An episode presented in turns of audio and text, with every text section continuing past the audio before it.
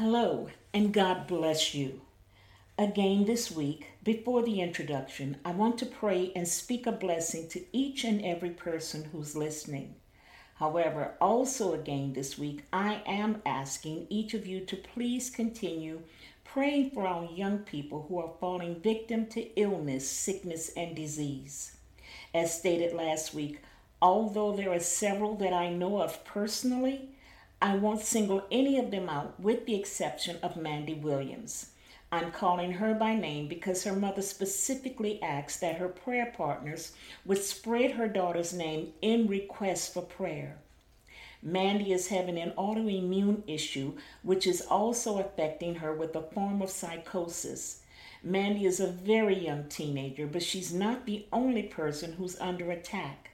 I'm still praying for my great niece, along with another young woman who I love like a granddaughter. I include your sons, daughters, grandsons, and granddaughters of all of you who are listening.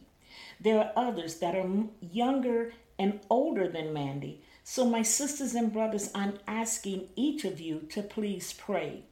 Also, I would like to reiterate that the podcast is now open for anyone else who would want the names of their loved ones mentioned specifically for prayer. Although I pray on a daily basis for each of you who listen to the podcast, sometimes one may have the need with specific requests. Get them to me, and I will call them out during this time. Also, when and if you send them, please specify whether or not you want your names or requests mentioned out loud. Father, I pray, petition, and make requests to you with thanksgiving that you will bless your sons and daughters who listen to the messages and this podcast that I believe you've given me. Father, may they be blessed and prosper in all they do according to your word and will. I pray and petition you, Father, that they and their families will walk in divine health and that their days upon the earth will be long and fruitful. I pray for Mandy Williams, as well as my great niece, the young woman that I love like a granddaughter, and so many other young people who are under physical, mental, spiritual, and emotional attacks. Let them all know you as Jehovah Rapha, the Lord our God who heals. I thank you personally for the young man who has been able to return to playing college basketball after his surgery. I ask, Father, again that they would all walk in divine health and free from pain, whether that pain is physical, emotional, or psychological. I petition you, O Lord, that we would all hear your voice clearly and concisely, and that all we put our hands to will be blessed. I pray and make request to you, Father, that each and every one of your sons and daughters who are listening, along with their families, will walk in covenant with you all the days of their lives. May their covenant blessings with you be generational to the thousandth generation, Jesus, should you tarry. I make these requests, petitioning you, Father, with thanksgiving in the name of your Son, our Savior, Jesus Christ. Amen. I'm Prophet Beatrice Valerie Nero, and I welcome you to another episode of the podcast. This is the voice of the prophet. This week, I'll be sharing with you the second part of the message entitled, Put Your Foot on His Neck, or He'll Put His Foot on Yours. In Joshua 10 3 through 4, it reads So Adonai Zedek, king of Jerusalem, appealed to Hoham, king of Hebron, Piram, king of Jarmuth, Japhia, king of Lachish, and Debir, king of Eglon Come up and help me attack Gibeon, he said, because it has made peace with Joshua and the Israelites. When the king of Jerusalem heard that Gibeon had cut a covenant with Israel, he petitioned those four other kings to join him in battle against Gibeon. Remember that the enemy will use whoever and whatever forces he can against the people of God.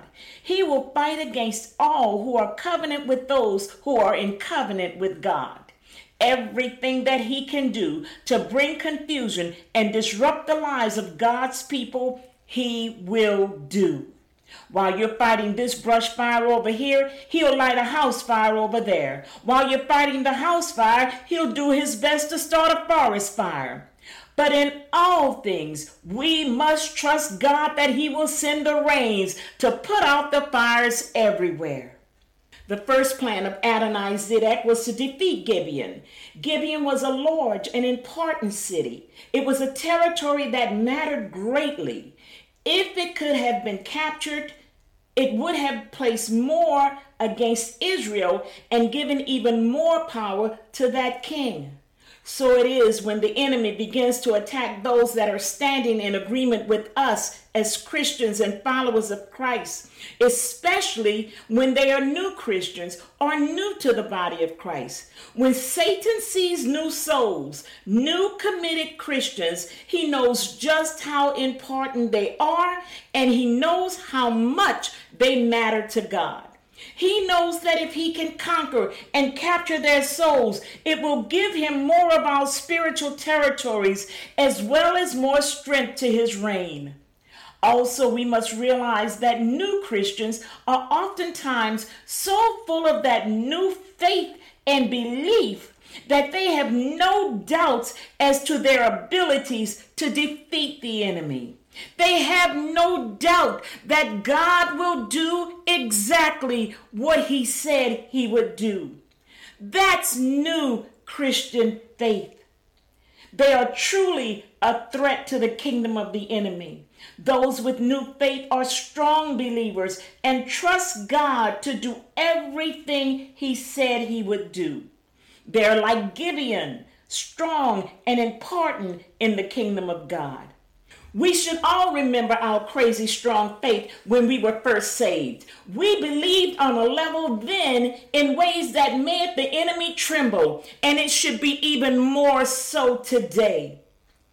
Let's look at the second verse again. It reads, he and his people were very much alarmed at this because Gibeon was an important city, like one of the royal cities. It was larger than Ai, and all its men were good fighters.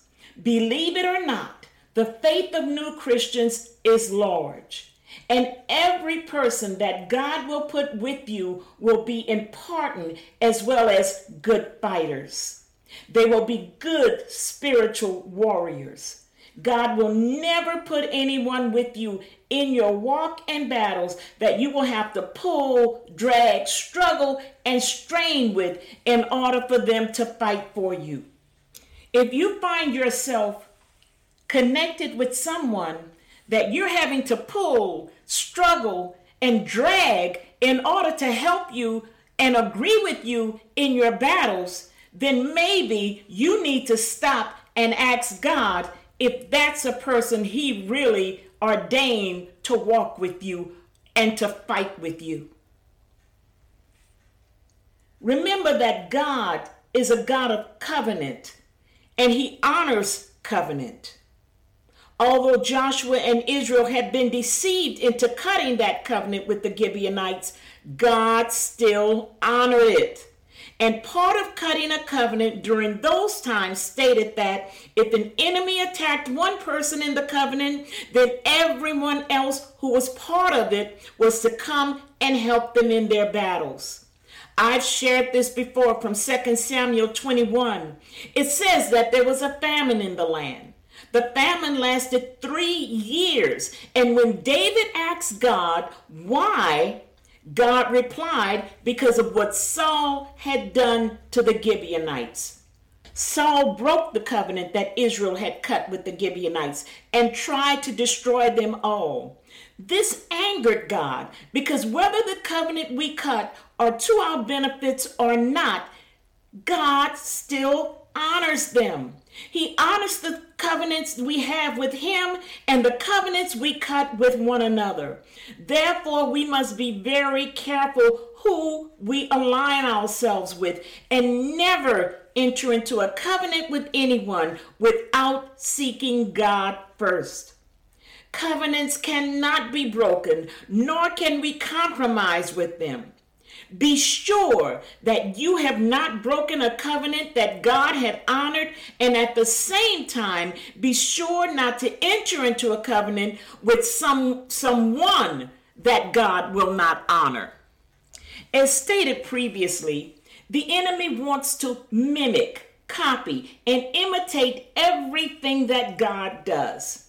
So, just as it's written in 1 Samuel, he will attempt to trick, force, or frighten us into cutting a covenant with him.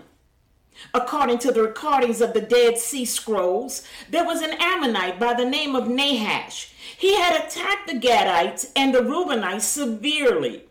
It recorded that he gouged out their right eyes and struck terror and dread in Israel. It says that not a man remained among the Israelites beyond the Jordan whose right eye was not gouged out by Nahash, king of the Ammonites, except that 7,000 men fled from the Ammonites and entered Jabesh Gilead. About a month later, he attacked Jabesh Gilead. The men of that place said, Let us cut a covenant with you. According to the second verse in 1 Samuel 11, it reads, But Nahash the Ammonite replied, I will make a treaty with you only on the condition that I gouge out the right eye of every one of you, and so bring disgrace on all Israel. Now, for some, it might seem that being half blind or blind in one eye is better than being dead.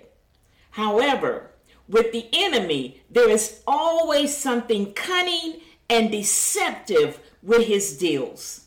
During those times when going into battles, the Israelites would lift up their shields, which would cover their left eye and basically cause them to be half blind. But the right eye that remained uncovered served them well. However, if they allowed their right eye to be gouged out, then upon going into battle, when they would lift up that shield covering the left eye, they wouldn't just be half blind, they would be totally blind. Cutting this covenant with Nahash would mean that the men of Jabesh Gilead would never be able to go into battle against an enemy again. Of course, we as Christians would know better than to cut a covenant with the enemy, wouldn't we? But what about when we sign contracts for things that God never ordained? What if we marry someone that is not a Christian or make loans and get credit cards even when God has said no? Those are agreements, contracts, basic covenants that we have made signing our names to that we are now obligated to fulfill. Some of those agreements are so large until they are actually working against those who have entered into them. And for many, just like their student loans, there seems to be no way to conquer them. Even when everything seems totally against us, we cannot break or compromise our covenants with God. We should always remember Jabesh Gilead. They were part of the tribes of Israel. When they were attacked by Nahash the Ammonite, they were willing to cut a covenant with him in spite of the fact that they were already in covenant with God. We cannot enter in a, into a covenant with someone when you're already in covenant with their enemy. In other words, we can't enter into a covenant with the enemy because we're already in covenant with God. Jabesh Gilead was a part of Israel, and they were also a part of the covenant with God and the rest of Israel. Because of their fear of the enemy, they were willing to compromise their faith and belief that God would deliver them. This is what happens oftentimes when people are under attack and allow the words and actions of the enemy to overcome their faith and belief. They will choose to compromise in their Christian walks. they'll allow the enemy to tell them what he told Eve. Surely God didn't really say, you really don't have to pay all of your tithe and offerings. You don't really have to keep that promise of celibacy until after you're married. With the enemy, it will be one compromise after another. And what it amounts to is not only breaking covenant with God, but walking in absolute sin. Our covenant with God assures us that we don't have to be afraid. He is our deliverer, and He will do whatever is necessary to set us free from the attacks and the battles that we enter into against the enemy. In 1 Samuel, Saul gathered 300,000 men. We must remember there's more that's for us than they that be against us. In Joshua 10, the Lord told Joshua and the people, Do not be afraid of them. I have given them into your hand. Not one of them will be able to withstand you. We need to know that God is still speaking those same words to us as his sons and daughters today. God is saying to us right now that we are not to be afraid of what the enemy is trying to do because not one of them will be able to withstand us. No weapon formed against us shall prosper, and every tongue that rise against us in judgment we shall condemn. For such is the heritage of the servants of the Lord, and our righteousness is of him.